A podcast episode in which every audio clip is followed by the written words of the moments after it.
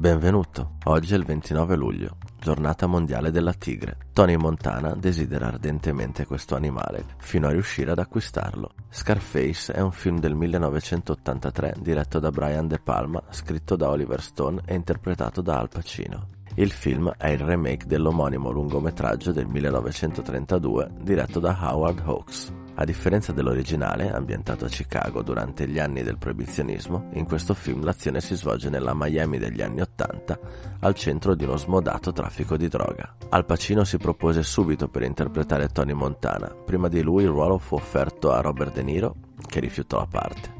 Per interpretare Manny Rivera fu scelto l'allora sconosciuto Steven Bauer, senza neanche essere provinato, infatti convinse immediatamente sia gli addetti al casting sia il regista a causa del suo aspetto fisico. A contendersi il ruolo di Manny vi era anche John Travolta. Curiosità. L'automobile usata da Tony Montana nel film è stata successivamente acquistata dall'ex cestista Shaquille O'Neal. Il Sunray Motel è oggi il Johnny Rockets al 728 di Ocean Drive, Miami Beach, Florida. Uno dei punti macchina della sparatoria finale nella villa di Tony è stato diretto da Steven Spielberg, grande amico di De Palma. Praticamente i due si andavano a trovare vicendevolmente sui loro set. La parola fuck, contando anche le parole simili come fucking, fucked, fucker, motherfucker, viene ripetuta per 229 volte. Nella versione italiana del film il suo corrispettivo vaffanculo viene ripetuto 25 volte, di cui solo 3 non vengono detti da Tony Montana. Saddam Hussein chiamò la sua società internazionale con cui riciclava i soldi provenienti dalle sue imprese proprio Montana Management, ispirandosi al film. Lana Clarkson, attrice che nel 2003 fu apparentemente assassinata dal produttore discografico Phil Spector, ha un piccolo ruolo nel film come una delle ragazze presenti al Babylon Club. Nel 2013 Al Pacino ha interpretato Spector in un film televisivo incentrato proprio sull'omicidio della Clarkson. Tammy Lynn Leppert una giovane modella che nel film interpreta la ragazza che viene approcciata da Manny mentre aspetta Tony dallo scambio con i colombiani,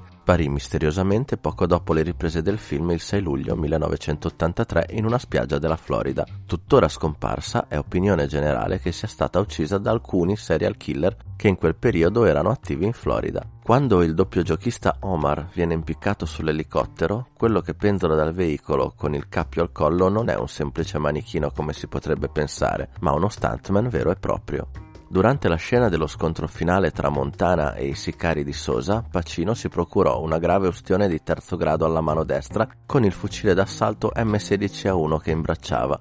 I tecnici della troupe non gli avevano spiegato come maneggiarlo. Interrogati al riguardo affermarono di presupporre che, essendo Al Pacino, lo sapesse già usare senza bisogno di istruzioni. Per aiutarsi ad entrare meglio nel personaggio sul set, Pacino chiese al direttore della fotografia John Alonso di rivolgersi a lui solo in spagnolo. Arnaldo Santana, l'attore che interpreta Ernie, la guardia del corpo di Frank Lopez, che successivamente lavorerà per Tony, fino a poco tempo prima del film era un attore di film per adulti di genere omosessuale aveva esordito nel cinema mainstream con il film Crashing, sempre al fianco di Al Pacino, di cui è un grande amico. Il videogioco della Rockstar Games Grand Theft Auto Vice City contiene numerosi omaggi al film. Il mappamondo con la scritta The World is Yours sulla statua dorata della piscina dell'androne principale nella villa di Tony ricorda molto il logo della Universal Pictures, la casa di produttrice del film. Vi è anche un piccolo mistero, essendo che alcuni attori erano allergici alla vitamina B che normalmente viene usata come sostituto della cocaina da far sniffare agli attori, non venne mai rivelato cosa effettivamente sniffavano gli attori. Per il ruolo di Elvira Hancock, Pacino suggerì l'attrice Glenn Close, ma i produttori non la consideravano abbastanza sexy per la parte. L'attrice Christy McNichol si propose per il ruolo, ma De Palma la scartò. Infine fu scelta un'allora sconosciuta Michelle Pfeiffer. Altre attrici che furono considerate per il ruolo erano Gina Davis, Carrie Fisher, Kelly McGillis, Sharon Stone, Sylvia Crystal e Sigourney Weaver. È ovviamente un film immancabile, in questo caso però il protagonista non è un personaggio positivo, ma anzi lui stesso è una critica alla follia a cui porta il capitalismo sfrenato. Non va preso a modello, mai.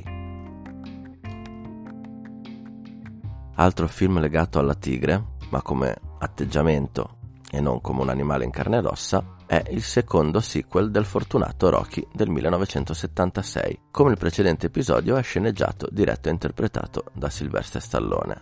In Rocky 3 vediamo un protagonista più civilizzato che dopo essere diventato campione del mondo dei pesi massimi riceve la sfida del pugile Clubber Lang, interpretato da Mr. T. La canzone Eye of the Tiger, eseguita dai Survivor, presente nel film, ha avuto un grande successo e tuttora si sente spesso sia in tv sia nelle stazioni radiofoniche. Proprio per questo, nel 1983 ha collezionato due nomination in due delle categorie più importanti del panorama mondiale, ovvero gli Oscar e i Golden Globe. In questo nuovo capitolo si aggiunge al cast Mr. T, come ho già detto, nel ruolo di Clubber Lang e anche il campione di wrestling Hulk Hogan, nel ruolo di Thunderlips, in italiano Labbra Tonanti. Durante la fase di pre-produzione della terza pellicola dedicata al pugile italo-americano Rocky Balboa, Stallone ha fatto creare apposta dallo scultore Thomas Schomberg una statua di bronzo raffigurante il campione, con le braccia alzate al cielo. Adesso vi racconto la piccola storia di questa statua. L'opera, alta 2,60 m, era stata collocata in cima ai famosi scalini del Museum of Art di Filadelfia, uno dei musei più grandi e famosi degli Stati Uniti, e scenografia storica dei film di Rocky. Una volta terminate le riprese, Stallone decise di donare l'opera alla città, che in fondo aveva adottato il suo personaggio. Il sindaco della città decise di lasciarla davanti all'ingresso, ma poi, dopo le proteste dei critici d'arte che ritengono la statua non un'opera d'arte, ma un semplice elemento scenografico, si è optato per trasferirla davanti allo Spectrum, arena del basket di Filadelfia, che è stata scenario dei primi tre film di Rocky, riposizionata poi in cima alla scalinata per i film Rocky 5, Mannequin e Philadelphia. Fu di nuovo installata di fronte allo Spectrum e infine, l'8 settembre del 2006, la statua è stata riposizionata definitivamente in cima alla scalinata del museo. 1958 il Congresso degli Stati Uniti crea la National Aeronautics and Space Administration, meglio nota come NASA un film carino che parla di quattro anziani ex piloti che vengono reintegrati nella NASA per causa di forza maggiore è Space Cowboys di Clint Eastwood con lui stesso, Donna Sutherland e Tommy Lee Jones. Saprà appassionarti. Sempre il 29, a New York, il figlio di Sam estrae una pistola da un sacchetto di carta uccidendo una persona e ferendone un'altra nel primo di una serie di attacchi che terrorizzano la città per tutto l'anno seguente. SOS, Summer of Sam, Panico a New York, è un film del 1999 diretto da Spike Lee, basato sulla storia vera del serial killer Son of Sam, primo film di Spike Lee che non tratta argomenti riguardanti la comunità afroamericana e non presenta attori afroamericani protagonisti. È stato presentato nella quinzaine des réalisateurs al 52 Festival di Cannes. Nel 1883 Benito Mussolini nasce e se comparisse di nuovo oggi? Il film Sono tornato, remake del tedesco Lui è tornato, ipotizza proprio questo. Questo film che ti farà sorridere è un allarme di quanto l'italiano medio accoglierebbe bene il fascismo come tutti i nazionalpopulisti e anche di come share, likes e followers siano importanti e di come questi e qualche frase scelta con accuratezza possano convincere un popolo, ma il modo per salvarci c'è, è la memoria, insieme alla conoscenza consapevole. Nel 1853 Vincent van Gogh, uno dei più grandi ed ispirati pittori di tutti i tempi, nasce a Zunder. Van Gogh, tanto geniale quanto ignorato in vita, ha realizzato più di 900 dipinti e 1000 disegni, ispirandosi anche all'arte giapponese incredibile. Esiste un film su questo straordinario artista che prende il nome da una delle sue opere meno famose ma più sentite, Sulla soglia dell'eternità.